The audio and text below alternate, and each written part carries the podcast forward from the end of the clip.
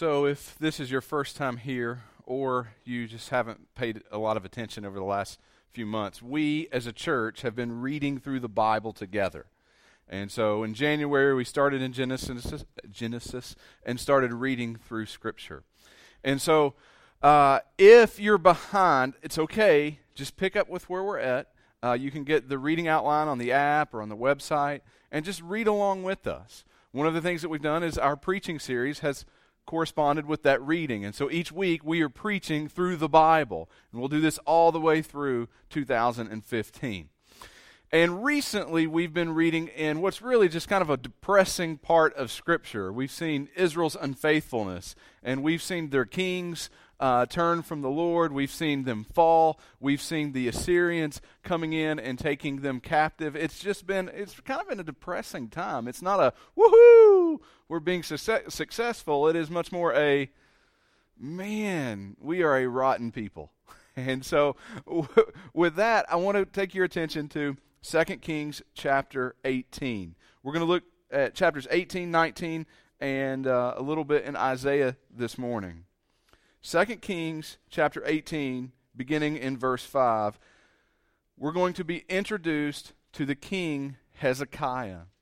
It says of him in verse 5 He trusted in the Lord, the God of Israel, so that there was none like him among all the kings of Judah after him, nor among those who were before him. For he held fast to the Lord. He did not depart from following him, but kept the commandments that the Lord commanded Moses. And the Lord was with him. Wherever he went out, he prospered. He rebelled against the king of Assyria and would not serve him.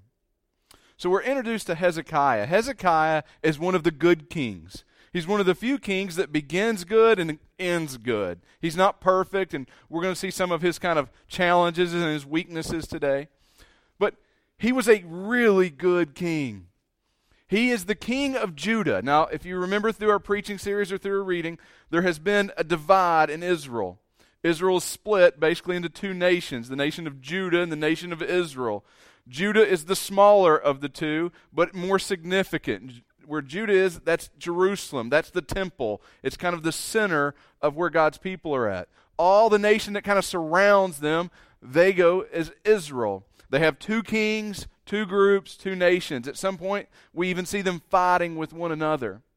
As we've been reading, we realize that the Assyrians have come up against Israel. And it's a really difficult time to be king. To throw matter, to make matters a little worse for Hezekiah, he is 25 years old when he becomes king. 25 years old. So I want you to think about 25 years old, you are the overseer of a nation that is being attacked. And it's only four years into his kingship that Israel is besieged by Assyria. So, right next door, your people, your brothers, that, that group, they are besieged. It'll take just a little under three years for Israel to be no more. The Assyrians will completely destroy them. They will take them captive. They will spread them out. They will send other people into the land. Three years in, Israel no more then just begin to think if that's Israel, we're certainly next. And so eight years goes by between Israel falling and eight years of tension. Is Assyria coming after us? What are they going to do next? How's it going to impact these people that I care about and I lead? Eight years of just tension. And then Assyria begins to attack the cities of Judah. One by one, they attack the fortified cities of Judah, and they are just beginning to crash in and come closer and closer to Jerusalem, closer and closer to overthrowing Judah, to overthrowing Hezekiah.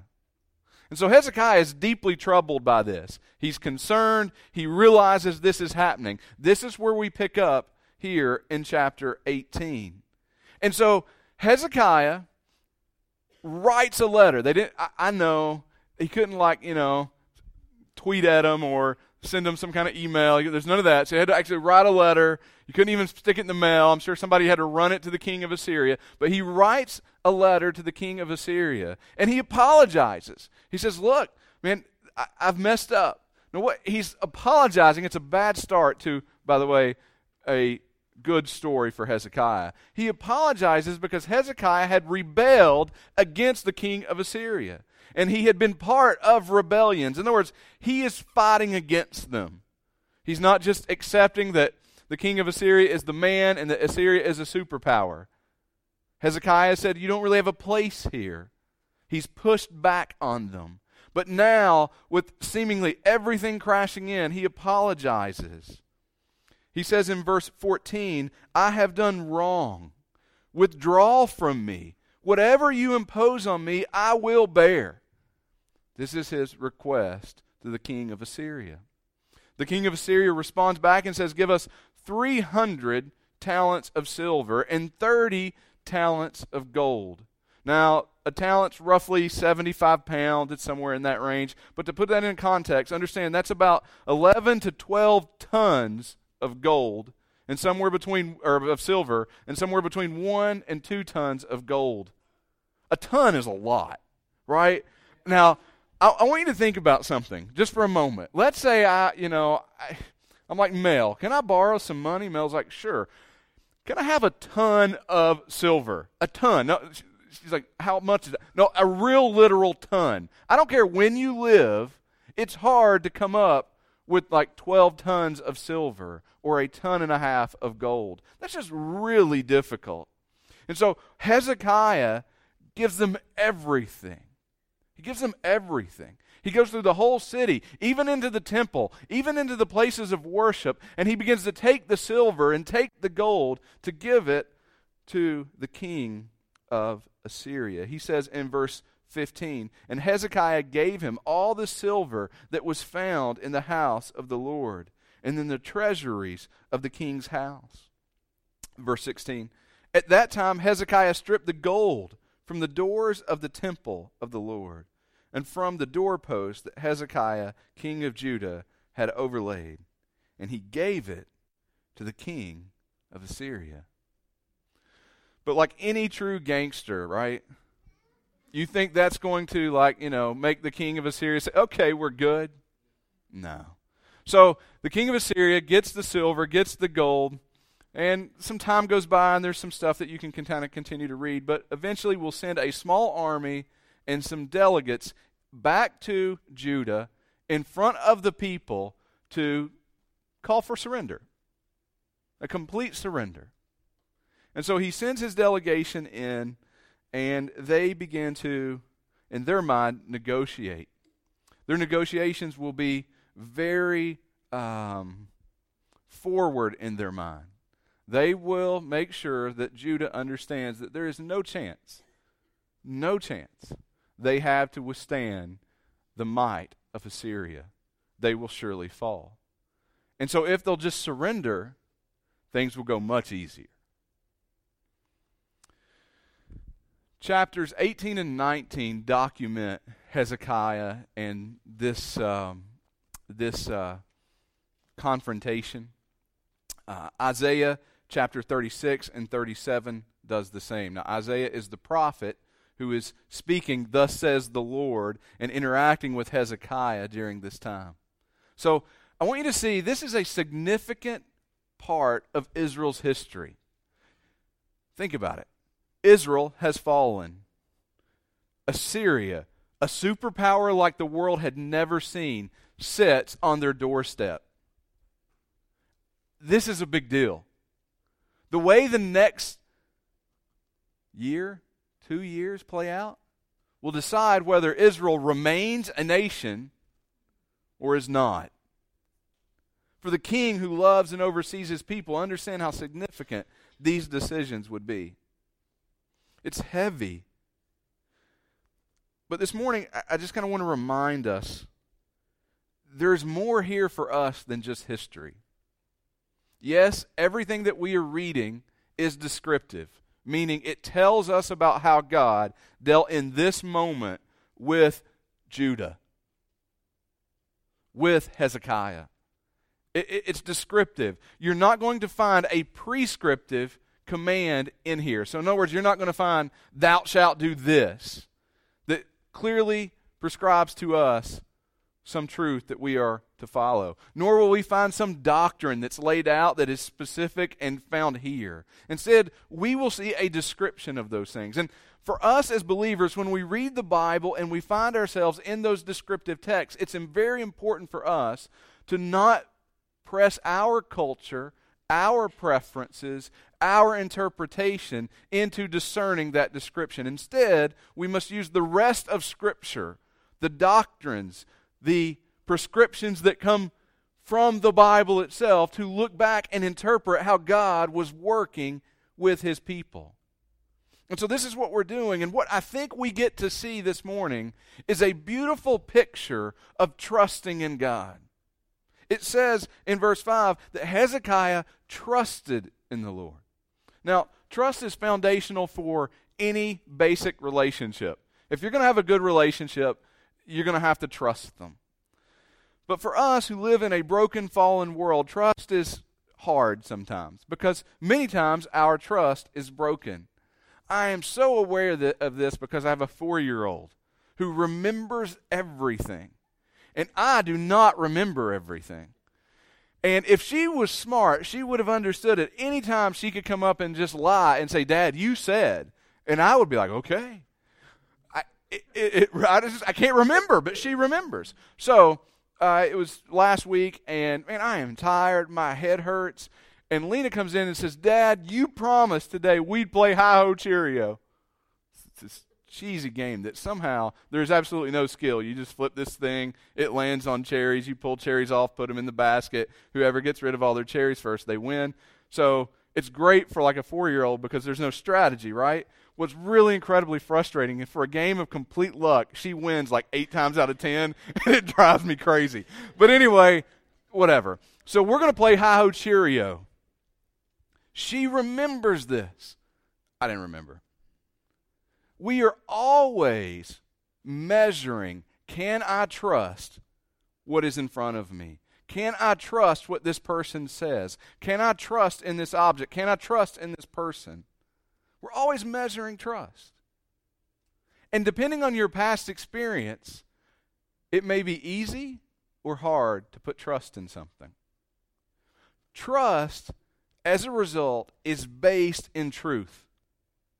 It's how we, it's how we measure trust. It is either something in something that is true and therefore good, or a lie and therefore not. Trust comes down to truth. Hezekiah trusts in the Lord. And his trust in the Lord leads him into a certain series of events that, although they are descriptive and they are hit for him and for Israel here, and we're reading about them, there are truths that are supported throughout Scripture that show us, as Jesus followers, what it looks like to trust in the Lord. Watch and how it impacts our lives and the lives of others around us. And so I want you to understand this is more than just a historical account. This is more than something that it's just, man, that's just in the Old Testament. That's about Israel. That's way back there. And we just kind of skim over it and move on to the next thing. No, it is reinforcement from God to build up our trust and faith in Him that gives us an example of those doctrines and those truths that are preached to us throughout God's Word. And so, I told you about the delegation. The delegation comes into Judah, and they begin to explain that Judah is doomed. And that any trust in their God is not going to end well. They mean it, they believe it, they don't fear Yahweh, and they haven't feared any other gods they've ran into thus far. Why would they start now?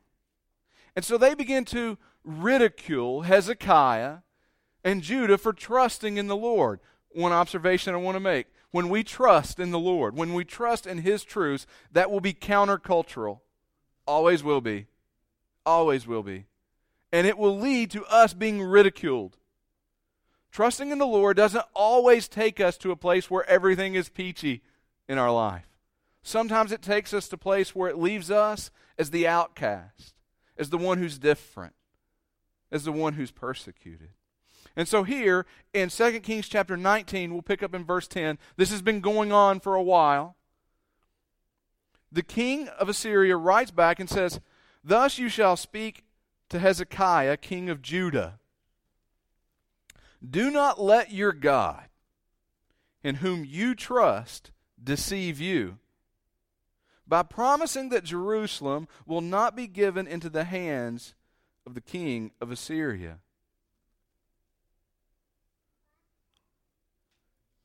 Everyone else has. Listen, this isn't just some kind of threat that's completely off base. There's a track record here. Assyria is conquering the world. No one else has pushed them away. Everyone else has fallen. And everyone else who put their faith in something they called God didn't stand up to them either. And so in verse 11, he says, Behold, you have heard what the kings of Assyria have done to all the lands, devoting them to destruction. And you shall be delivered? What makes you so different? And he goes on in verse 12 and he says, Have the gods of the nations delivered them?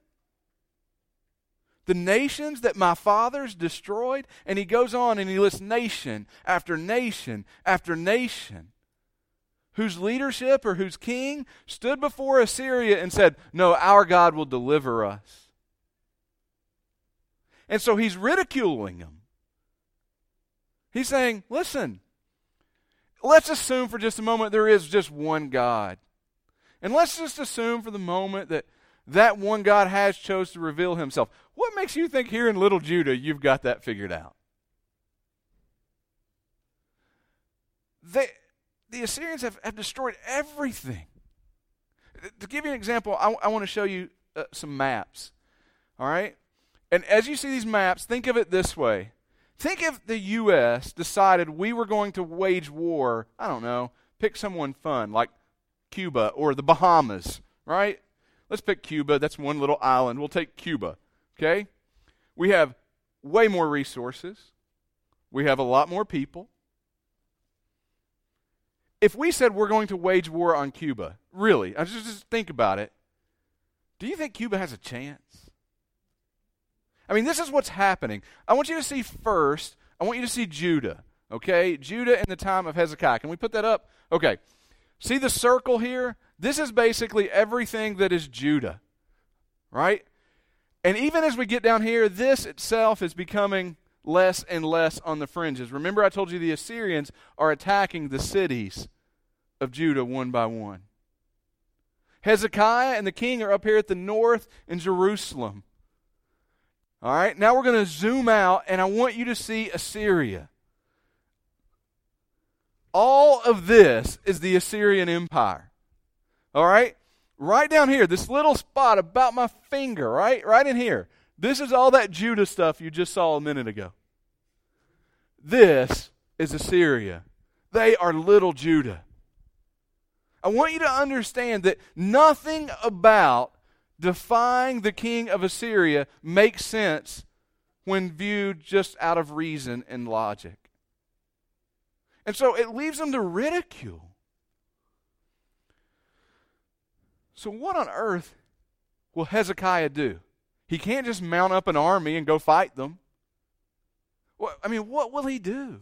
And how will he respond to the Assyrians?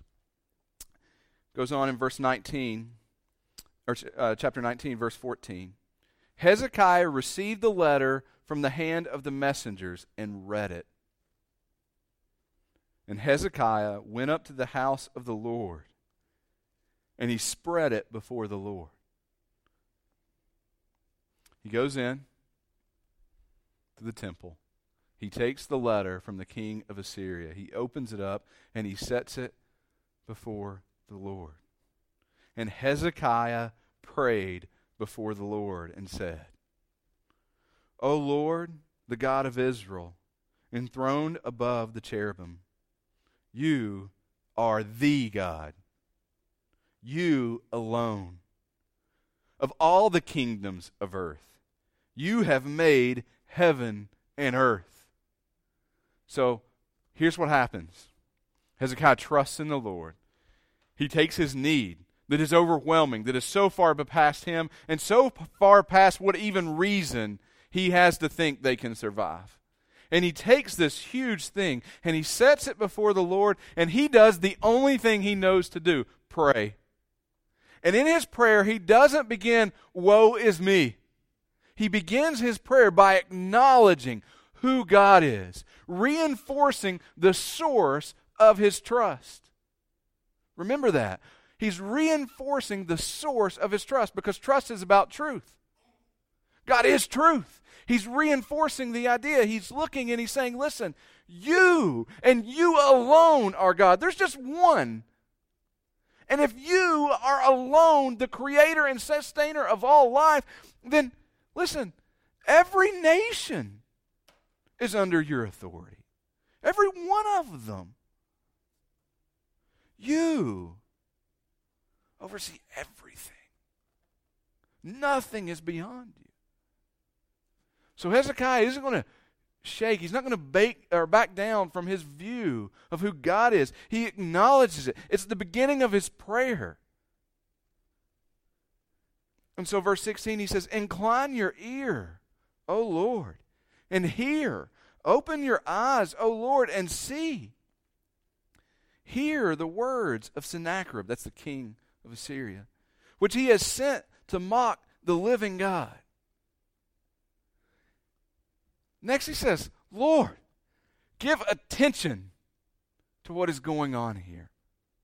Now, Hezekiah knows, the Lord knows. Hezekiah is saying, Lord, give your focus, your attention here. He's presenting the need. And so he goes on and he says, Truly, O Lord, the king of Assyria have laid waste to the nations and their lands and cast their gods into the fire. Hezekiah acknowledges the truth of the criticism that is put against them. They have destroyed everybody, they are mighty. And none of their gods were able to help them. But he continues, For they were not gods, but the work of men's hands, wood and stone. Therefore they were destroyed. So now, O Lord our God, the one true God, save us, please, from this hand, that all the kingdoms of the earth may know that you, O Lord, are God alone. This is his prayer. I can imagine with a lot of emotion a lot of angst, a lot of anxiety. Hezekiah says, please. The point is, Hezekiah knows God doesn't have to save them. I'm reminded in Hebrews, even for those of us who place our faith and trust in the Lord, yes, there are some who do great and mighty things, and some who do things that are just miraculous, and there were others who were just sawn in half and persecuted and died. And God is the same God of both. And their faithfulness is the same. And for one, God found fit to kill, and the other to save. For one to let die, and for the other one to multiply. God er, Hezekiah recognizes He says, Please, please. Hezekiah's trust in the Lord led him to pray. Here's a few things really quick. He trusted that there is only one God. There's just one. His God was different than all the other gods. They were false. His was true. He trusted that God cared about him and his people. He trusted that that God, the one creator and sustainer who has revealed himself to the people of Judah, that he cared about them. And last, He trusted that God cared about his revelation, about his name, and how people saw and understood him. He recognized this was a priority of the mission that had been going on since the garden.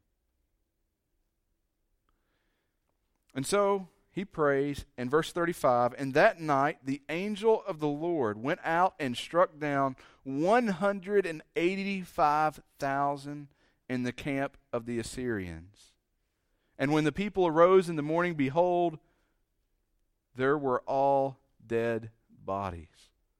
185,000 people. Okay, that's like uh, more than Knoxville. That's like three Johnson cities. Okay, just so you understand how many people that is. Three Johnson cities wiped out overnight. They wake up and find their bodies. That is so far beyond anything Hezekiah or Israel can do. This is a supernatural thing. You say, how did that happen? I mean, making light of it, but I want you to see the point. You know, God sent a text to an angel. The angel goes down, right? And the angel goes all Call of Duty on 185,000 people. Say, why? Because to God, it is that simple. To us, it's 185,000 people that far outnumber us, that represent a superpower. To God, it's just something I have to say understand the, the great supernatural power that came through Hezekiah's prayer. So I want you to see Hezekiah trust in the Lord, and his prayer led him to salvation. You say, How do you know that had to do with his prayer? Isaiah, who is, again, the prophet during this time, says in verse 21 of chapter 37, says, Isaiah sent to Hezekiah, and he says, Thus says the Lord, the God of Israel. Here it is because you have prayed to me. Why did this happen? Because Hezekiah trusted in the Lord and prayed. Later in Hezekiah's life, he's going to get sick, really sick, sick to the point of death. And God's going to come to Hezekiah through Isaiah, and he says, Listen, prepare your house, you're going to die. It's made up. This is what's going to happen. It's reality. It's, it's going to come true. Hezekiah, however, didn't want to die. And it says he wept and he prayed before the Lord. And he prayed. And in 2 Kings chapter 20, verse 5, I'm sorry, uh, uh, yeah, 20, verse 5, turn back. This is God speaking to Isaiah and say to Hezekiah, the leader of my people, Thus says the Lord, the God of David, your father I have heard your prayer, I have seen your tears. Behold, I will heal you. Listen, abide is not just a slogan we use at Tri Cities Baptist Church. It is anchored in Scripture. It means simply this that everything that is good in our life, everything that has power, everything that has authority, everything that we can do comes from Him. It comes from our relationship with Jesus. Everything. Every bit of good, every bit of power, every bit of authority that we have comes from Him. And so if we want to live in those things, we live abiding in Him. He becomes our pursuit. God doesn't need our efficiency. God doesn't need Hezekiah to go make a great army. God doesn't need him to do some crazy kingdom leadership thing to just change. You know what God God just wants him to pray. Hezekiah's responsibility is to trust in the Lord. To rest in him. And when we see this happen, we see a powerful, miraculous result in the life of Israel, the life of Judah. And so, a few things really quick, and then what we're going to do this morning is we're just going to pray. We're just going to pray. Seems like an odd thing to talk so much about trusting in the Lord and uh, prayer and not pray. But I want to remind us a few larger things before we get there. Number one, our trust is only as strong as its truth. Our trust is only as strong as its truth that it's anchored in. Sometimes we place our trust in so many things, and we're deceived.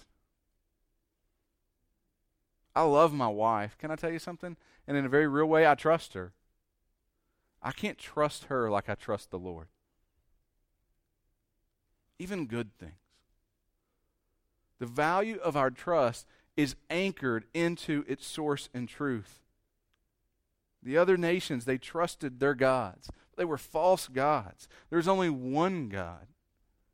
So, what does that mean? It means it, your trust may be very childlike, even, but it has to be in the one God. Those other nations weren't able to just say, listen, well, you know, we trusted in a God, and, you know, it's like God, I'm sure, has a bunch of names. I mean, but we trusted in a God. And that, that didn't work for them, and it will not work for us. God has given us one name unto salvation, and that is the name of Jesus, his Son. Second thing I want us to see trusting in the Lord makes you an enemy of the world.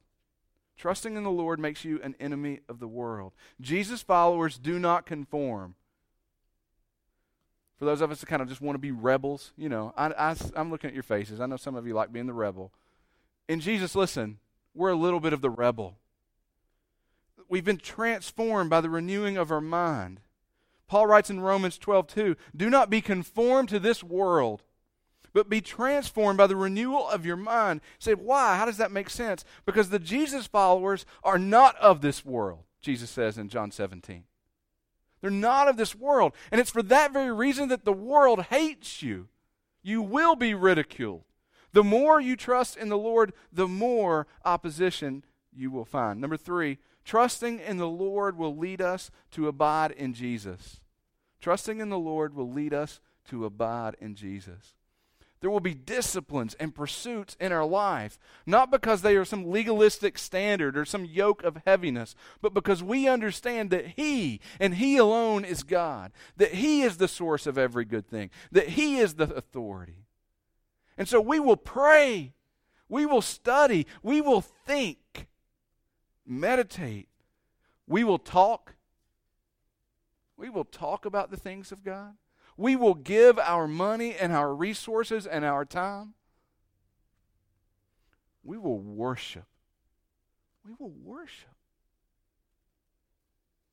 Lastly, trusting in the Lord is part of our sanctification meaning it's part of the process of growing to be more like Christ. Point is, you won't arrive in this life. It's not going to happen. It will be something you are ever pursuing. So if you're sitting here and you're going, man, you know, I just, I'm just not where I should be. That's right. You and everyone else in this room. It is the pursuit, the pursuit that we will always chase here's the example. If you remember in Mark, I think it's Mark chapter 9, um, there's the father desperate for his child to be healed. And in his conversation with Jesus, Jesus says, Listen, if you have faith, all things are possible.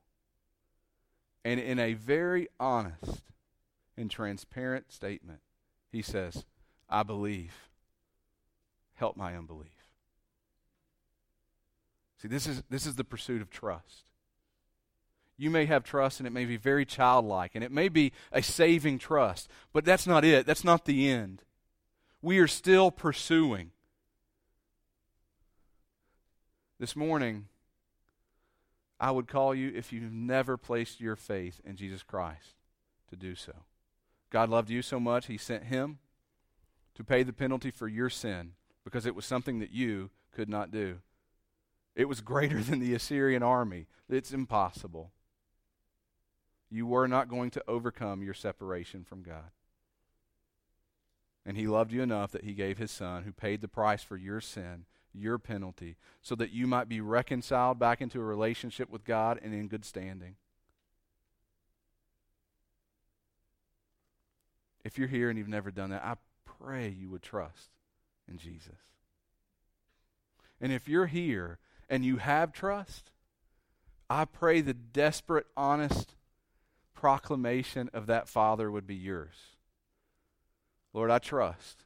Help my distrust. I trust. Help my distrust. And so this morning we're going to close in just an extended time of prayer. I'm going to ask the band, they're going to come on up and they're just going to play. And you can come forward, you can stay right there in your chair, whatever you want to do. But I'm going to ask that for the next two or three minutes, you would just give your attention to the Lord. Now, listen. Some of you come in with great needs. You are Hezekiah, and Assyria is at your doorstep. And you don't have a clue what to do. It may be in your marriage, it may be in something in your health, it may not even be necessarily a sin issue. It just may be as simple as, Lord, I have no clue where my life is going. What's next? But the reality is, is you recognize there is a great need. Who do you trust with your need? And so this morning, the challenge is a simple one. Trust in the Lord. Take your need to Him. And in a very real way, in a very way that is private but real, lay your need, lay it out before the Lord. Acknowledge who He is. Remember Hezekiah's prayer. Acknowledge who He is. Acknowledge the reality of the overwhelming need in front of you. Pray to the Lord. Please, please. Lord, I trust. Help my distrust. Would you bow your head? Would you make this a time of prayer?